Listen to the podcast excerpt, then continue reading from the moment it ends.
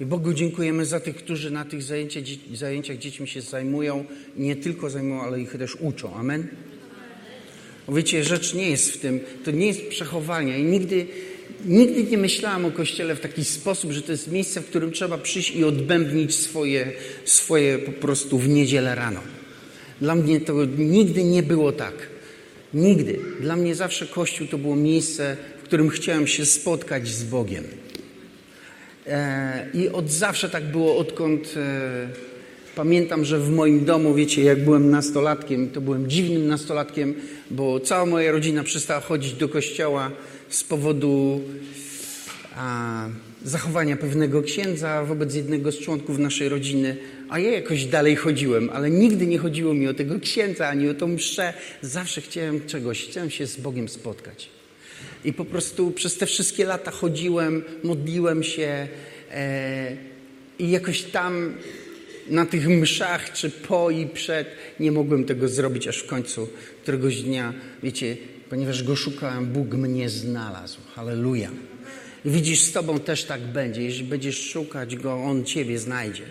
Bo człowiek Boga nie może znaleźć, bo jak to, co jest fizyczne, może znaleźć to, co jest duchowe, ale Bóg, który jest duchem, znajdzie każdego, kto tylko gotowy jest szukać Go i nie zrezygnować. Amen? I wiecie, dzisiaj a, chciałem, żebyśmy z, zaczęli od Ewangelii Mateusza 22, ale tam nie, nie zatrzymamy się. Ja tylko chciałem przypomnieć jedną rzecz i pójść dalej. tak jak Piotr mówił, a My modlimy się i szukamy Słowa Bożego, bo nasz Kościół nazywa się Słowo Wiary. Nie, nie byłem w Słowie Wiary, przepraszam, pomylę. A, już w Gdyni wszyscy się śmieją. A nasz, nasz Kościół się nazywa Słowo Życia. My wychodzimy z y, takiego ruchu Słowo Wiary, ale nazywamy się Słowo Życia. I kiedy myślę za każdym razem o, o naszej nazwie, to myślę sobie, że Słowo Życia a ja wiem, że nie ma rywalizacji w Królestwie Bożym, ale jest trochę lepsze od słowa wiary, bo życie jest czymś trochę więcej. I kiedy znajdujesz życie w Chrystusie, to w życiu Bożym znajdujesz i wiarę, i odpowiedzi na wszystko pocieszenie, i wszystko cokolwiek potrzebujesz i, i, i czego szukasz u Boga. Amen? I dzisiaj myślę, że też Bóg to dla nas ma. I chciałem, e, żebyśmy otworzyli sobie Ewangelię Mateusza, 22 rozdział i 29 werset. A, I chciałbym, żebyśmy sobie tam zaczęli, ale tam nie skończymy. Mateusz 22, 29. A tam jest napisane: Błądzicie, bo nie znacie pism ani mocy Bożej. Wiecie, Pan Jezus to powiedział do, do e, Saduceuszy, a dlatego, że przyszli i tam mieli swoje rozważania, oni się pytali, kto, y, że tam kobieta miała siedmiu mężów, jeden po drugim umierał, potem ona i który to będzie jej mąż, a który nie będzie i tak dalej. Ale wiecie, ten komentarz nie dotyczył tylko tego, bo jeszcze wcześniej, e, kiedy czytamy ten, ten rozdział, to czytamy o tym, że e, faryzeusze pytali się o, o, e, o to, czy płacić podatki, czy nie.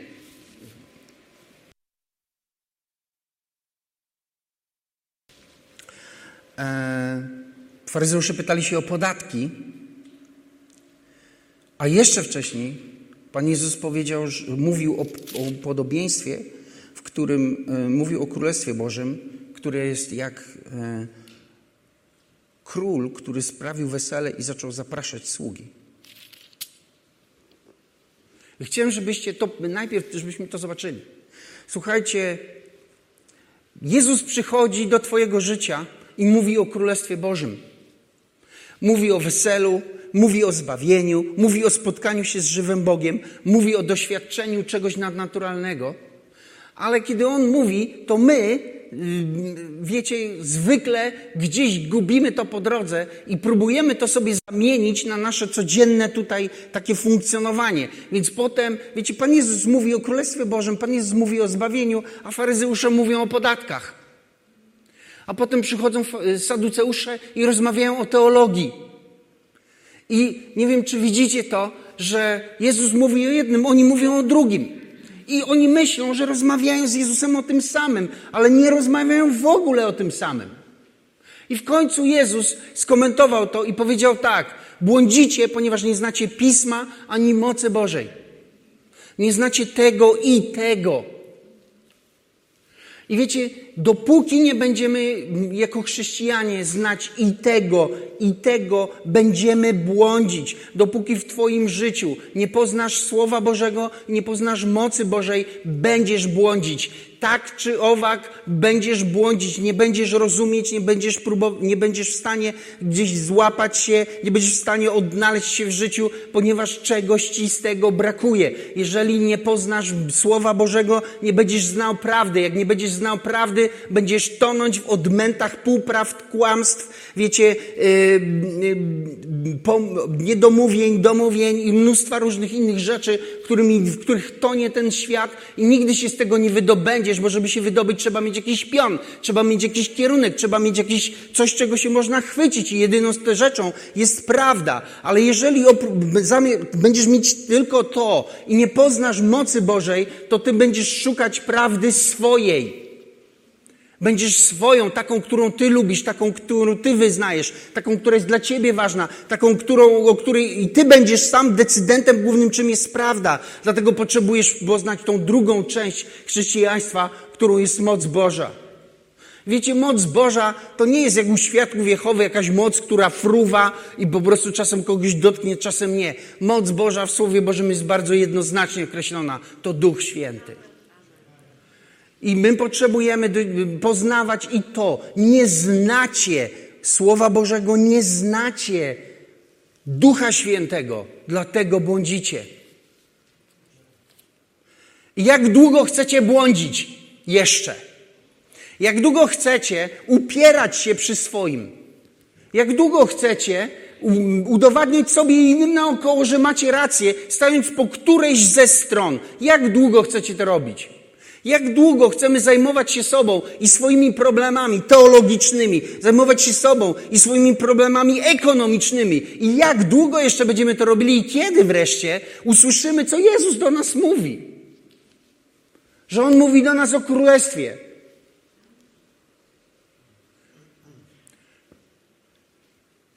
Gdzie Bóg mówi lata temu już, już nie pamiętam, jakby od grzebie to będę pamiętał, tak, ale ile lat temu mówiłem już o tym, że Bóg będzie potrząsał, będzie potrząsał Europą, będzie potrząsał Polską, będzie potrząsał. I moi drodzy, jeżeli myślicie, że to, co się dzieje na Białorusi, to jest koniec potrząsania, to mylicie się. I im prędzej się z tym pogodzicie, tym lepiej. I nie przyszliście, ja wiem, że nie przyszliście, żeby was straszyć, i ja nie próbuję was straszyć. Ja mówię do was prawdę. Bóg będzie potrząsał tak długo, aż ludzie zorientują się, że nie mają kontroli nad życiem, nie mają władzy nad tym, co sobie poukładali i potrzebują czegoś wyższego, potrzebują Boga. I kiedy to zrozumieją, wtedy te rzeczy się skończą. A my mamy do wyboru, co będziemy robić w tym czasie. Bo mam wrażenie, że my robimy to, co faryzeusze i to, co po prostu saduceusze. My po prostu zajmujemy się albo teologią, albo zajmujemy się sprawami tego świata. I będziemy dyskutować o tych wszystkich tam, wiecie, sprawach wewnętrznych, kościelnych, kłócić się o to, czy o tamto. Czasami po prostu y, przyglądam się, nawet mi się nie chce wymieniać tych wszystkich tematów. Przyglądam się tym tematom i myślę sobie, ludzie, czy my nie, nie widzimy, że my gadamy do siebie, że nikogo to nie obchodzi? Rozumiecie, kogo dzisiaj obchodzi, czy kobiety w kościele są w chustkach, czy nie? Nikogo to nie obchodzi, a już szczególnie tych, którzy do kościoła nie mają ochoty przyjść. Tak? No tak. O co się będziemy kłócić? O co będziemy się boksować? Myślicie, że to coś zmieni, że ustalimy, czy szczepionki są od diabła, czy nie? To coś zmieni? Nic nie zmieni. Myślicie, że nasz właściwy stosunek do kwestii na, tam, granicy z Białorusią cokolwiek zmieni w naszej duchowej rzeczywistości? Jeśli tak myślicie, to nie przeczytaliście jeszcze Mateusza 22.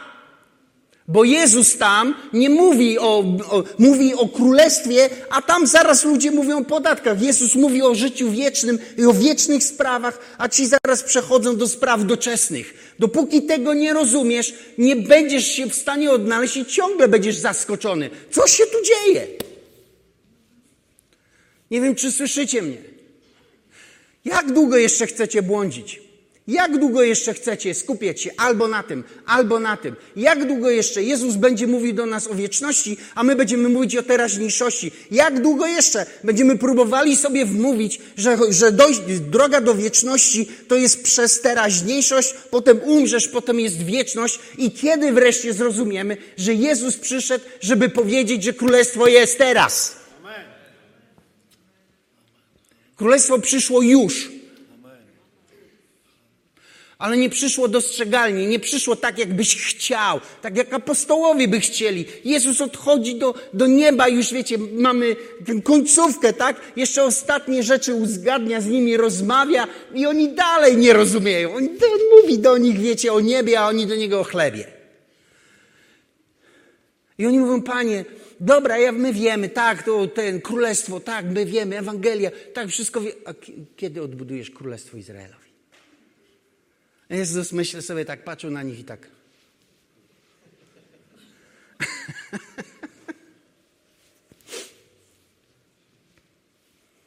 To co? Mamy w ogóle wyciąć się z tego świata? No nie. My mamy zacząć na niego wpływać. I jeśli nie usłyszeliście tego jeszcze, to, to postaram się powtórzyć. Te wszystkie rzeczy będą się działy tak długo, aż w końcu Europa zrozumie, że potrzebuje Boga. Więc jak się jedno potrząsanie skończy, to drugie potrząsanie się zacznie. A jak się drugie skończy, to się zacznie trzecie. A potem czwarte, piąte, ósme, dwudzieste. I jak długo to będzie trwało? Ile trzeba. Ile trzeba. I wiecie, kim Bóg chce, kogo Bóg chce poruszyć pierwszego potrząsaniem? Nie ludzi, którzy go nie znają, ludzi, którzy go znają. Ciebie i mnie chce potrząsnąć. I powiedzieć, ej, a pamiętasz jeszcze o Królestwie Bożym? nie? Może chcesz jeszcze tak potrząsnąć trochę?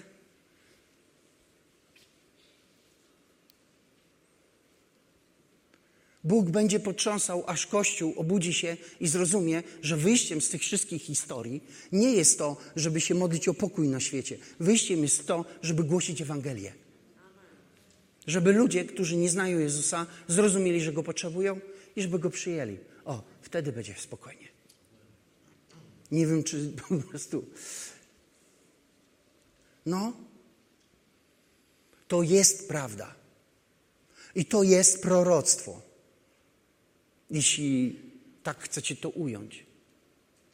Nie skończą się te rzeczy. Jedno się skończy, drugie się zacznie i tak dalej, i tak dalej. I powtarzam to już nie wiem, który rok, ale jakoś tak niestety widzę, że z tymi rzeczami, które Pan Bóg do mnie mówi, to jest tak, że mija od trzech do pięciu lat, potem ktoś wraca i mówi, wiesz co, słuchaj, ty kiedyś tam coś tam mówiłeś e, i to chyba teraz... I myślę, gdzie ty byłeś trzy lata? No ale może tak ma być. Jezus mówił o królestwie, mówił o zapraszaniu na, na, na, na, tą, na to święto, tak? O tym, żeby wychodzić, zapraszać ludzi. A ci przychodzą mówią, no dobra, dobra, a podatki? A potem, no dobra, a co z tym zmartwychwstaniem? Nie wiem, czy słyszycie to? Ja myślę, że to się musi skończyć. Wiecie, my jako Kościół zostaliśmy powołani do tego, żeby ten świat zmieniać, a nie do niego się dostosować.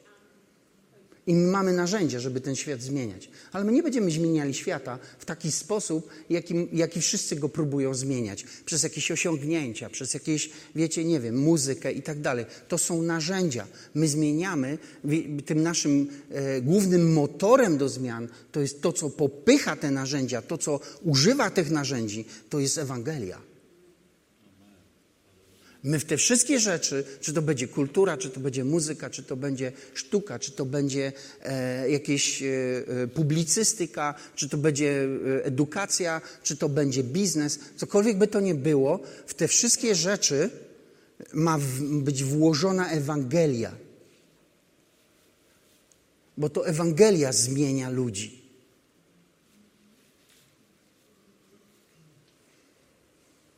Wiecie, każdy z Was tu, ja też, jesteśmy powołani, żeby tą Ewangelię głosić. A Ewangelia, wiecie co, to jest dobra nowina.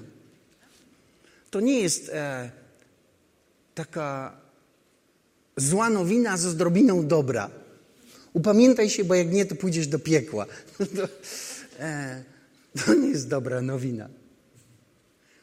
Wiecie, dobra nowina jest taka, że jeżeli się spotkasz naprawdę z Chrystusem i posmakujesz chociaż trochę, kim On jest i jak wygląda życie z Nim, to jak popatrzysz na to, co do tej pory robiłeś, to pomyślisz sobie, że to było nic.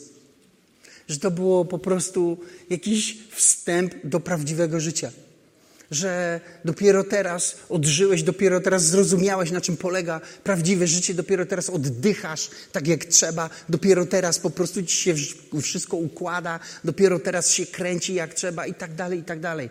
To jest Ewangelia. Amen? I Ewangelia, moi drodzy, jest piękne i kocham Jezusa za to, że jest za darmo. Tak? No jest tak, módl się, pokutuj, e, co, pość, nie? A, czytaj e, i tak dalej, to wtedy może Pan Bóg cię zobaczy. No nie. Widzisz, Bóg już cię zobaczył. On zobaczył cię już dawno. Wiecie, kiedy Bóg cię zobaczył?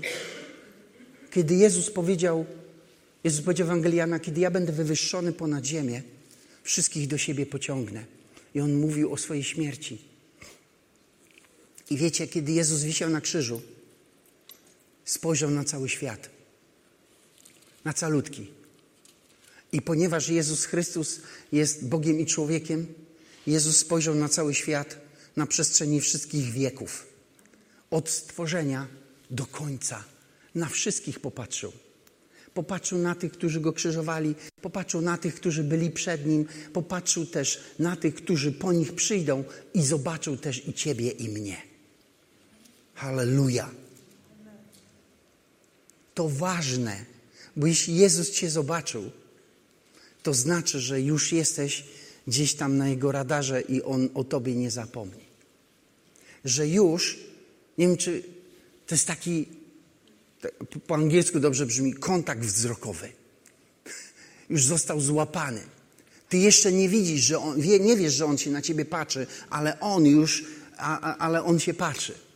Jeżeli ty tylko tak trochę tam, nie wiem czy wiecie, niektórzy mają taką, taką intuicję, idziesz i czujesz, że ktoś ci tam patrzy na ciebie. Tak idziesz, tak myślisz, a, a, a to ten tam. I to jest coś takiego, że On już patrzy na ciebie i jeśli tylko tak trochę się tak zatrzymasz, przestaniesz się martwić i tak dalej, to zobaczysz Go. Zobaczysz ten Jego wzrok. I On mówi, patrzę na ciebie, bo chcę, żebyś przyszedł do mnie. Patrzę na ciebie, żebyś po prostu jakby spojrzał na mnie, żeby, się, żeby, to, żeby mógł cię przyciągnąć do siebie żebyś poznał Ewangelię, dobrą nowinę, o Tobie. O Tobie. O tym, że ja zrobiłem wszystko, żebyś sam się nie zdewastował. Sam się nie doprowadził do zniszczenia, nie zdeprawował się swoim własnym myśleniem i tak dalej. I wiecie, żeby tak było, my potrzebujemy poznawać Słowo Boże i Ducha Świętego. Więc chcę, żebyśmy a, to było tylko dla przypomnienia, a teraz chciałem, żebyśmy otworzyli sobie Ewangelię Łukasza, ósmy rozdział i chciałem, żebyśmy popatrzyli dzisiaj, w jaki sposób się poznaje. Poznaje się Ducha Świętego. Łukasz 8. Bo widzicie, błądzicie, bo nie znacie Pisma ani mocy Bożej. Wiecie, to, to znaczy, że my mamy poznawać że my mamy, to jest naszym zadaniem. I musicie też wyskoczyć, znaczy dobra, no nie musicie, ale jeśli chcecie poznać Słowo Boże albo chcecie poznać moc Bożą, czyli Ducha Świętego, to e, Nie da się tego inaczej zrobić, jak, jak przez to, żeby zrozumieć, o czym my mówimy. Bo za każdym razem, kiedy Jezus mówi, żebyśmy poznawali Słowo i żebyśmy poznawali Ducha, On mówi o sobie, o Nim. Poznawanie Słowa Bożego to poznawanie Jezusa, a nie dowiadywanie się, co Pismo Święte na kartce numer a, 1106 mówi. Tak? Poznawanie Słowa to poznawanie Jezusa. Poznawanie Ducha Świętego to nie jest poznawanie mocy chciarek, tam no, coś tego, nie wiem, jak się dzisiaj to poznaje, nie? Wyczuwam, nie wiem, nie wyczuwam. Nie. Poznajemy go, Ducha Świętego przez Jezusa. Amen? Amen. Widzicie, My dzisiaj chcemy jakoś sprawić, żeby Duch Święty był obecny. I wydaje mi się, że idziemy trochę w złą stronę, bo my próbujemy e, sprawić to, żebyśmy poczuli tego Ducha Świętego i doświadczali Go przez emocje. I mamy po prostu w uwielbienie mamy emocjonalne, kazania są emocjonalne, relacje są emocjonalne, masę rzeczy działa na bazie motywacji. Ale wiecie, mogę Cię zmotywować nie wiem jak, ale to będzie się działo i, da, i tak nadal za płytko. My, my, my, nie chcemy poznać, wiecie, e, emocji Ducha Świętego, my chcemy poznać Jego moc. Jego moc przychodzi w duchu, a nie w duszy. Hmm? I trzeba Wam pamiętać o tym, co wykładamy na szkole biblijnej, że człowiek to jest duch, dusza i ciało. I duch i dusza to są dwie różne rzeczy. I trzeba umieć i pozwolić na to, żeby duch i dusza były rozdzielane. To dla muzyków najtrudniejsze jest. Jak to? Dusza to wszystko. Nie? No. Ale jeśli będziesz obcować ze Słowem Bożym, Biblia mówi w liście do Hebrajczyków, że Słowo Boże jest mieczem, który rozdziela duszę od ducha. I tak cię ładnie wykroi, będziesz wiedział, że to i to to jest dwie różne rzeczy. Amen? Więc budzicie, bo nie znacie Pisma ani mocy Bożej, więc chcemy poznawać Pismo i chcemy poznawać moc Bożą.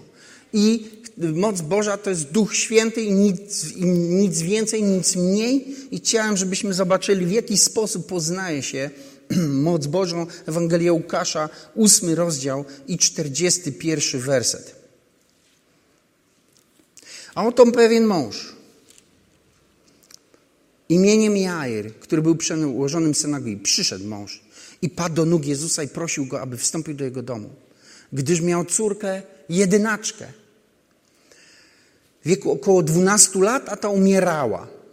A gdy on szedł, tłumy cisnęły się do niego, a niewiasta, która miała krwotok od 12 lat i na lekarzy wydała wszystko, całe swoje mienie, a nikt nie mógł jej uleczyć, podszedłszy z tyłu, dotknęła się kraju szaty jego i natychmiast ustał jej krwotok. I rzekł Jezus, kto się mnie dotknął?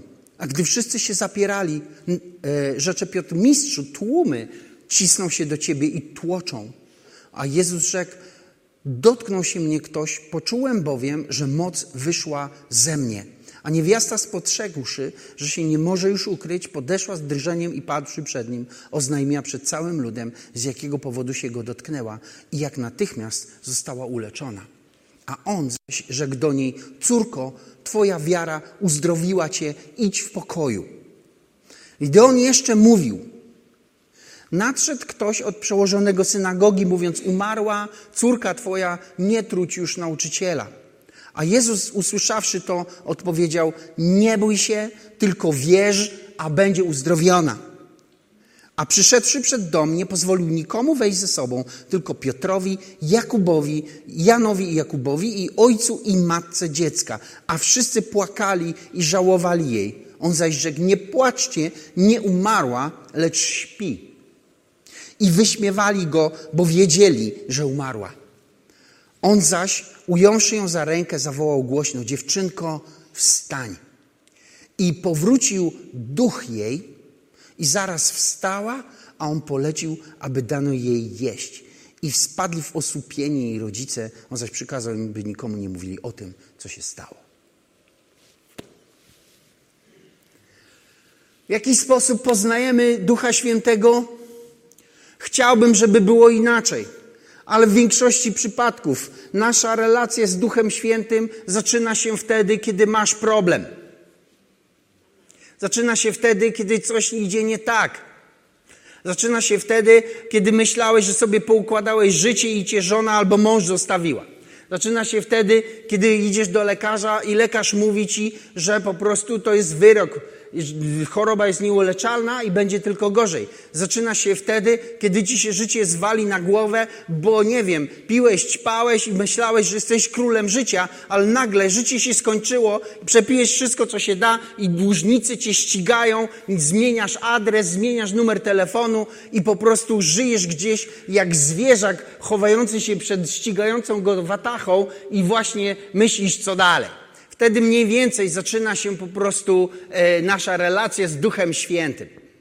Wiecie, chciałbym, żeby było inaczej i Bogu dziękować. Są ludzie, którzy poznają Boga inaczej, nie potrzebują tej traumy i to jest piękne i myślę, że my powinniśmy być tymi, którzy zachęcają innych, żeby nie, nie pozwalali na to, żeby musieli zapaść się tak głęboko, żeby poznać Jezusa, i Bogu dziękować, że są tacy ludzie, którzy, którzy to gdzieś rozumieją i przychodzą do poznania Jezusa Chrystusa wcześniej, ale niestety w większości przypadków tak jest, że po prostu nasza relacja z Duchem Świętym zaczyna się wtedy, kiedy masz problem. I e, Jair też miał problem. Jego córka, jedyna córka, zachorowała. I usłyszał on o Jezusie i przyszedł do niego, padł mu do nóg i prosił go, żeby Jezus poszedł i uzdrowił jego córkę. I z tego fragmentu to nie wynika, ale z innych, które mówią o tej samej historii, wynika, że Jezus powiedział mu: Dobra, idę. Idę. I wiecie, pierwszy krok jest taki: musisz zacząć prosić. Amen? Jakub mówi tak: Nie macie, bo nie prosicie. Nie macie, bo nie prosicie. Bo wam nie przyszło do głowy, żeby poprosić Jezusa o pomoc. Bo robicie wszystko. Prosicie o pomoc znajomych, przyjaciół, nie wiem, lekarzy, chociaż nie mam nic przeciwko temu, żeby, żeby lekarze byli zaangażowani i e, żeby Bóg używał lekarzy w procesie naszego uzdrawiania. Ok? Było jasne. Ale mi chodzi bardziej o to, komu my ufamy i kto jest tym, który buduje naszą wiarę. Nie wiem, czy wiecie, ale już parę takich książek wyszło. Ludzi, którzy przeszli przez raka, bo to taki klasyczny przykład, i wszyscy chórem śpiewają tą samą piosenkę, że najważniejsza jest postawa w tej kwestii. Żeby się nie rozłożyć, nie płakać nad losem, tylko walczyć. Amen? A wiecie dlaczego nie walczymy? Bo nie przyszliśmy do Jezusa i nie poprosiliśmy. I nie mamy nawet nadziei na to, że się coś zmieni. Jedyne, co nam zostało, to kalkulacje i Google. Ale nie wiem, czy zauważyliście, że doktor Google jest y, okrutnym doktorem i zawsze wystawia pesymistyczne diagnozy. Zauważyliście to, czy nie? Nie? Tak jest. Kaszle, mam 39,5 i coś mi słabo. Rak.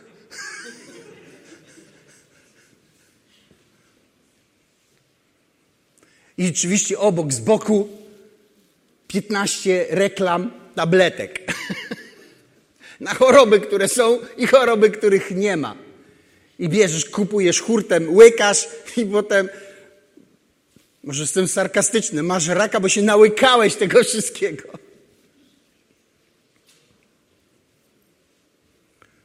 Tak? Nie macie, bo nie prosicie. Pierwszy krok to jest taki, że kiedy jest źle, kiedy się coś dzieje, przychodzisz i zaczynasz prosić. I wiecie, mamy problem z proszeniem, bo my czasami, bo my nie znamy Jezusa.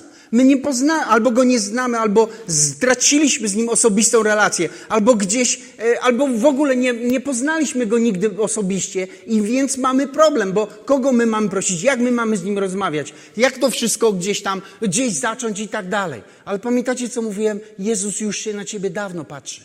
On się patrzy całe twoje życie na ciebie. On całe swoje, twoje życie, tam, on, to, on tam jest, ona tam chodzi, jest. I, o, popatrzyła na mnie.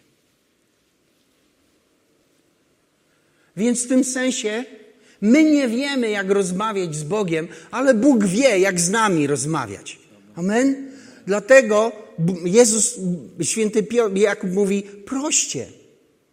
Jezus mówi, proście. Nie macie, bo nie prosicie. Jezus mówi, proście, a będzie wam dane. Poproś Go. Poproś Go. Nie bądź arogancki, nie żądaj. Jesteś Bogiem, udowodnij, że jesteś Bogiem. Nie rób tego. Bóg czasami tak odpowiada i na takie modlitwy. Ale czasami. A wiecie, co to znaczy czasami? Raz na tydzień albo raz na 50 lat. To jest czasami. Amen? Więc nie wiem, czy masz tyle czasu. Nie. Poproś go. Jair miał problem i postanowił pójść do Jezusa i poprosić go. I poprosić go. I wiecie, poznałem Jezusa na tyle, żeby wiedzieć parę rzeczy. Jedna z nich jest taka, że on nigdy nikomu nie odmawia. I tobie też nie. Jeśli przyjdziesz i go poprosisz, nie odmówić. I widać, ja przypadł do nóg Jezusa, prosił go, żeby jego córka została uzdrowiona i Jezus ruszył. I powiedział, pójdę tam, uzdrowię ją. Przyjdę i uzdrowię ją. Przyjdę i uzdrowię ją. Jeżeli go poprosisz, to on mówi: Ja przyjdę do ciebie. Przyjdę do ciebie. Mówię wam, czasami samo to słowo już po prostu wszystko zmienia. Ja nie próbuję teraz budować naiwnej waszej wiary, bo naiwna wiara polega na tym, że ty wierzysz w cokolwiek, ale ja nie mówię o wierze w cokolwiek, ja mówię o wierze w kogoś, mówię o wierze w Jezusa. O, mówię o wierze w tego, który umarł i o wierze w tego, który trzeciego dnia zmartwychwstał i który wie, co mówi, kiedy mówi. Więc pierwszy krok to jest poproś. I drugi krok to jest idź z Jezusem do Twojego problemu. Wiecie, jednym z największych wyzwań, jakie mamy w naszym życiu, to jest to. Ja to nazywam filozofia wypierania. Dzisiaj uczymy się zakładać maski, uczymy się dzisiaj udawać, że jest wszystko ok.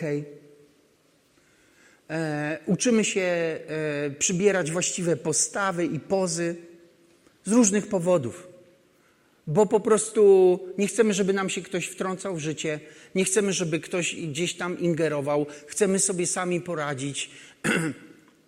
I e, najgorsze w tym wszystkim jest, wiecie co?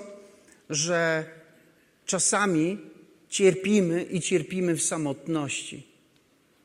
Jesteś sam w tym, a diabeł ci jeszcze do tego dowala i mówi: siedź sam, nie odzywaj się do nikogo, płacz, potem się potnij, a potem się zabij. I jak skończysz i umrzesz, to będziesz wolny. Akurat.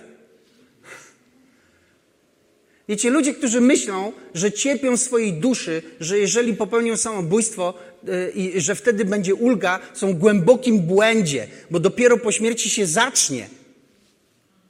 Staniesz i będziesz dalej cierpieć, i ponieważ nie, jeśli nie poznasz Jezusa, to nie będzie nikogo wokół ciebie, kto mógłby ten ból od ciebie zabrać, i będziesz z tym bólem na zawsze.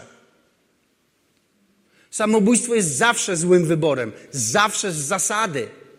Dlatego, że jest odebraniem sobie samemu nadziei. Jeśli myślisz, że odbierzesz sobie nadzieję tu na ziemi i potem ją odzyskasz po śmierci, to jesteś w głębokim błędzie. Tam będzie jeszcze gorzej. Bo niby dlaczego miałoby się zmienić? A jeśli myślisz, że po śmierci nic nie ma, no to też się mylisz. Bo nie chcesz przyjąć tego, że Jezus umarł i zmartwychwstał. Wrócił do życia i opowiada, co jest po drugiej stronie.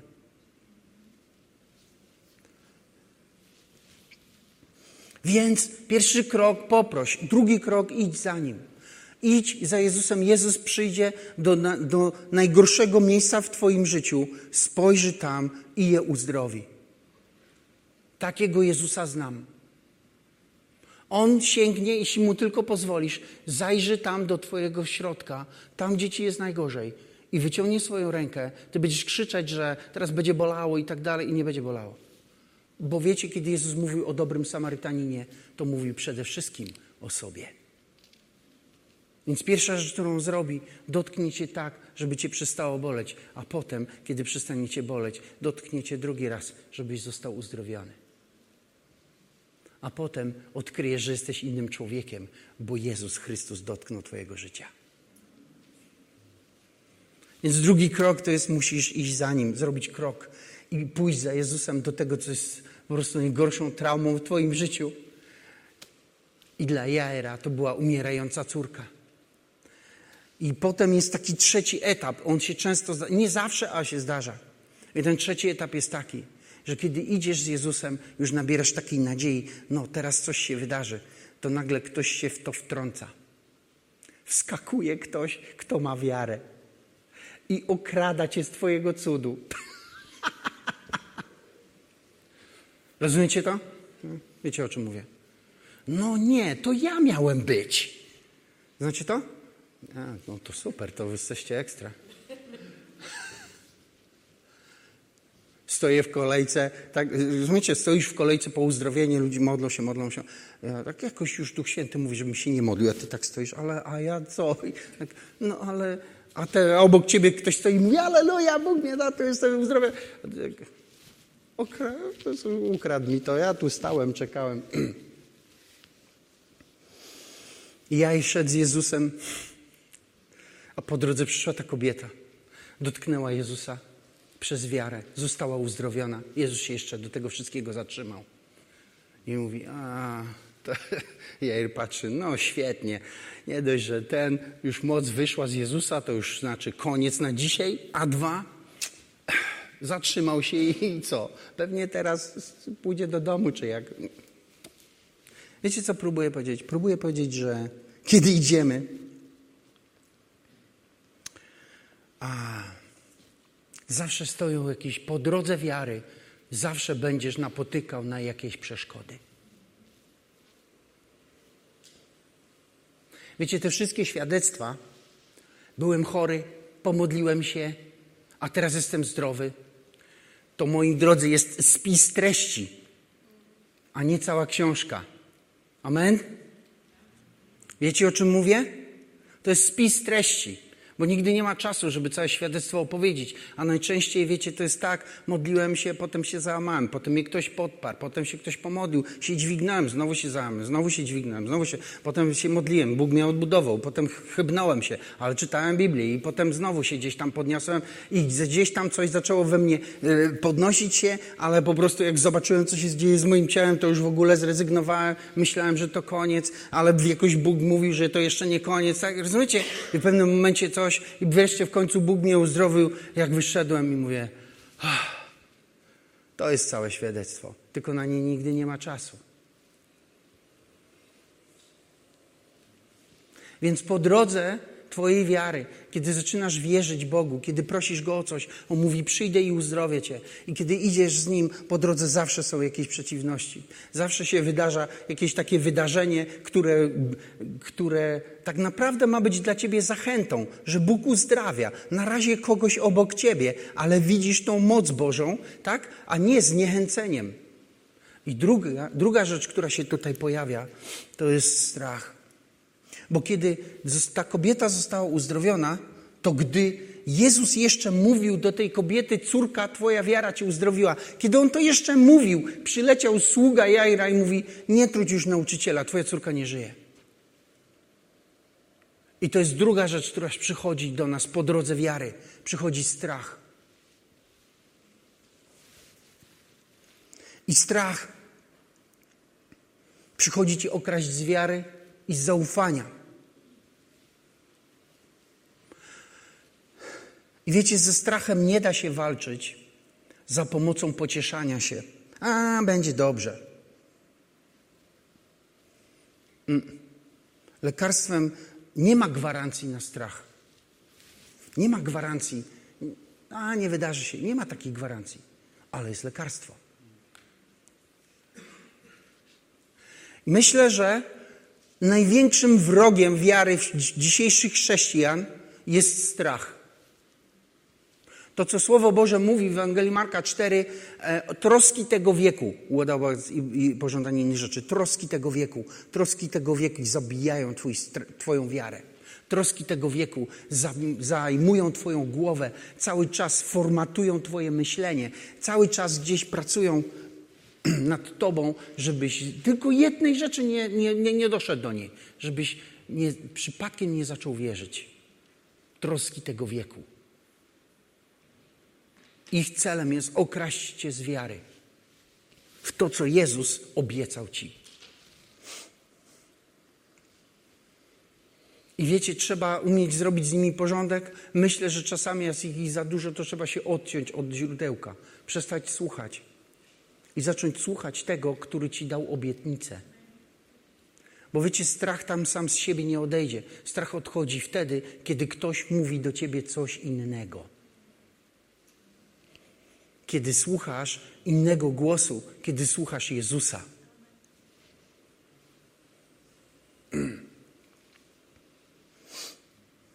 Więc odwróć się od tego, co słyszysz, co słyszałeś i co cię okradło z wiary i wprowadziło strach do twojego życia. I posłuchaj tego, co mówi do ciebie On, Jezus Chrystus. Widzicie, jeszcze nikt się nie nauczył wiary przez strach. I wy się też nie nauczycie. Wiary się uczy przez zaufanie i przez słuchanie głosu Jezusa Chrystusa, a nie przez straszenie się nawzajem. Amen?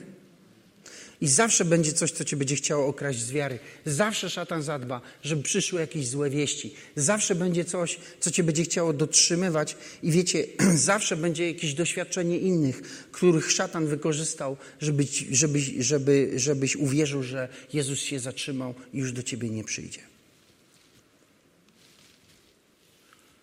I wtedy musisz zrobić ten krok, i popatrzeć na Niego i posłuchać jeszcze raz tego, co On do Ciebie powiedział i tego się chwycić. A Jezus Ci w tym pomoże. Bo kiedy ja już był w dołku, bo przyszli do Niego powiedzieli, Twoja córka już nie żyje.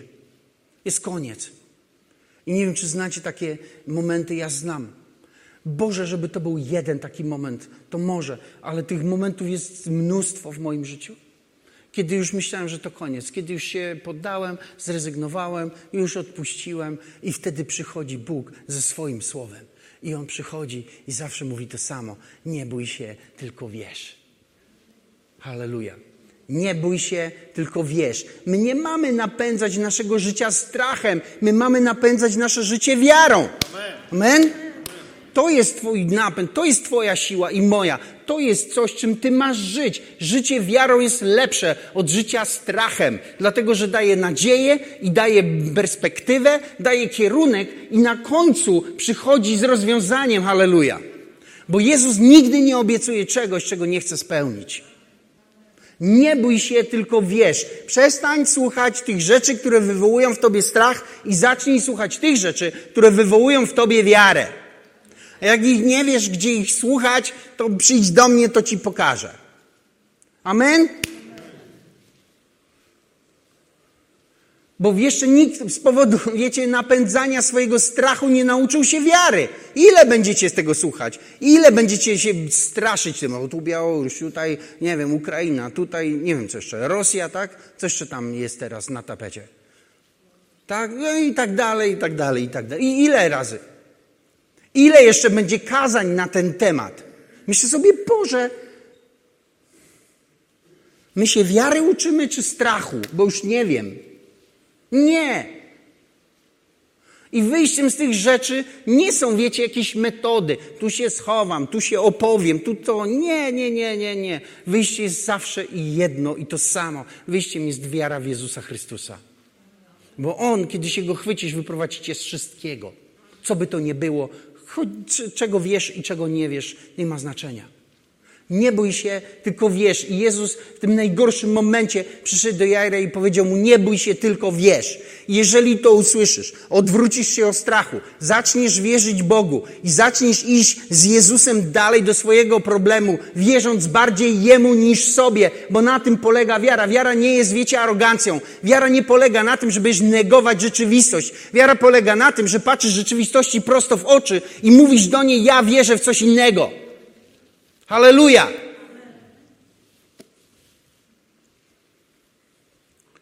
Więc jeśli nie będziesz, przestaniesz się bać i zaczniesz wierzyć i będziesz wierzyć Bogu i wierzyć Jezusowi Chrystusowi, On pójdzie z Tobą do samego końca.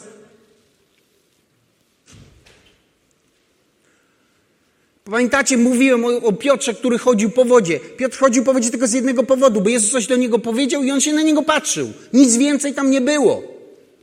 I kiedy jesteś w takiej sytuacji, w której musisz doświadczyć czegoś, żeby się coś odwróciło, to musisz posłuchać go i trzymać się go cały czas, od początku do końca. I myślę sobie, że czasami niektórzy chrześcijanie są w tym miejscu, w którym był Jair. Usłyszałeś coś, co jest, co jest jakby wyrokiem na Twoją wiarę i uwierzyłeś w to. Ale wiecie, o Twojej wierze ma wyrokować Jezus Chrystus, a nie Ty sam, okoliczności, ludzie, którzy do Ciebie przyszli i powiedzieli, że wszystko się skończyło. Nie. Słyszycie mnie? Bo trzeba będzie się trochę odwrócić. I wiecie, czasami jest tak, że Bóg cię powołuje do czegoś i napotykasz na to, jak każdy normalny chrześcijanin, że po drodze coś się wydarza złego, przychodzą złe informacje i uderzają w twoją wiarę i upadasz. Ale w tym miejscu, nawet jeśli jesteś, to nie, nie rób tego i nie słuchaj tych lęków, tych strachów. Wiem, że tak jest prościej, ale nie jest tak prościej. Tak jest prościej zawsze na początku. Potem jest coraz gorzej i gorzej i gorzej i gorzej. Nie, nie rób tego. Nie, nie daj sobie tego komfortu. Raczej posłuchaj znowu tego, co Jezus do ciebie mówi. A On, kiedy się do Niego zwrócisz, przyjdzie i powie ci, nie bój się, tylko wierz. Wierz dalej. I Jar powstał z kolan, powiedział, dobra, idziemy. I widzicie, po drodze szli i mówią, co ty robisz, człowieku, przecież ona już nie żyje. Gdzie ty ciągasz tego Jezusa? Przecież ona już jest, wiesz, już koniec, teraz trzeba rozmawiać o pogrzebie, a nie jakichś modlitwach. Co, gdzie ty jeszcze idziesz? To się wszystko już dawno skończyło. Ale Jary wybrał, że będzie słuchać bardziej Jezusa, który zmierzał do jego problemu, niż ludzi, którzy komentowali rzeczywistość. I weszli do domu i Jezus wszedł do tego domu i wszyscy powiedzieli, ona jest martwa. Już teraz czekamy na pogrzeb, płaczemy, już rozdzieramy szaty. To jest koniec. I Jezus przyszedł i jeśli wprowadzisz Jezusa do swojego życia, to Jezus zredefiniuje twój problem. I powie, bo Jezus przyszedł i powiedział, ona nie, nie, nie, ona nie jest martwa, ona śpi. Halleluja. I tego potrzebujesz. Nie kalkulacji, nie doświadczeń, cudzych opowieści. Potrzebujesz Chrystusa, który ci powie, nie bój się, który tylko wiesz. Potrzebujesz pójść z Nim, wejść do Twojego najciemniejszego pokoju i usłyszeć, jak On zmieni definicję i powie ci, Twoja córka nie, nie jest martwa, ona śpi. Jezus powiedział nie. Jest inaczej. I wszyscy się śmiali, bo wiedzieli, że ona jest martwa. Wszyscy się śmiali, więc Jezus wyrzucił wszystkich tych, którzy się śmiali i ty, jeśli ufasz Jezusowi, to też nie słuchaj tych, którzy się śmieją. Zostawił tylko ojca i matkę i trzech ludzi, o których wiedział, że będą wierzyć. Piotra, Jakuba i Jana. I jak jesteś w problemach, to potrzebujesz ludzi, którzy wierzą razem z tobą, a nie, wiecie, przyjaciół Joba, którzy będą ci tłumaczyć, dlaczego tobie się to należy. Amen? Na tym polega wiara, moi drodzy. I wtedy przychodzi Duch Święty. Jezus wziął ją za rękę i Duch Boży sprawił, że jej duch wrócił do ciała. Halleluja. I tak uczymy się relacji z Duchem Świętym i z Jego mocą. Ojcze, dziękuję Ci za ten czas dzisiaj, za to Twoje słowo i zachętę do tego, żeby wierzyć i nie poddawać się.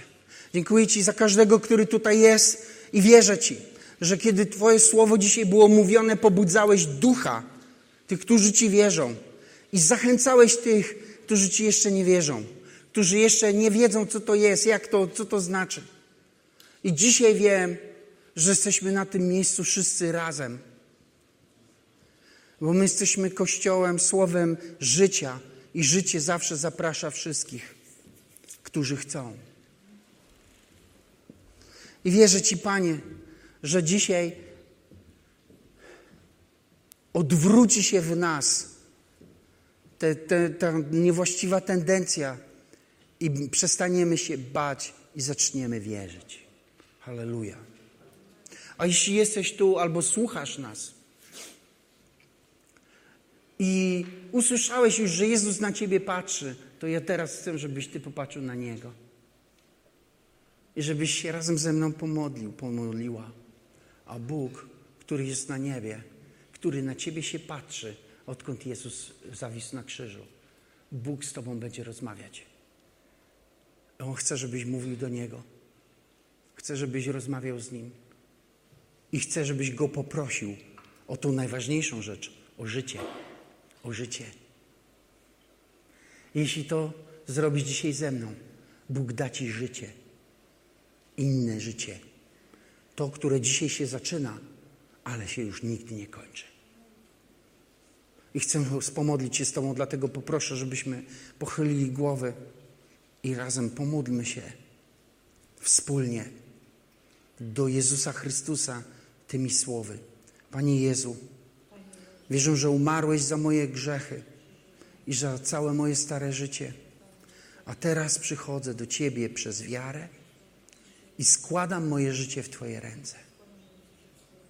I zapraszam Cię, wejdź do mojego serca i zamieszkaj na zawsze. I wyznaję Ciebie, Jezusa Chrystusa, moim Panem i Zbawicielem. Będę za Tobą podążać, będę Cię słuchać i będę żyć według Twojego słowa przez resztę moich dni. Amen. Jeśli dzisiaj zrobiłeś to po raz pierwszy, Bóg zmienił Twoje życie. Czy do końca jesteś świadom, czy nie, ta modlitwa Cię zmieniła i w środku jesteś innym człowiekiem. I od dzisiaj Twoje życie będzie inaczej wyglądać. A my jesteśmy Kościołem, który chce Ci pomóc i na pewno Ci pomożemy, żeby to życie Boże, którego Bóg udziela, było Twoim udziałem i żebyś mógł się nim cieszyć i żyć nim w pełni. Halleluja. Amen. Uwielbiam Pana.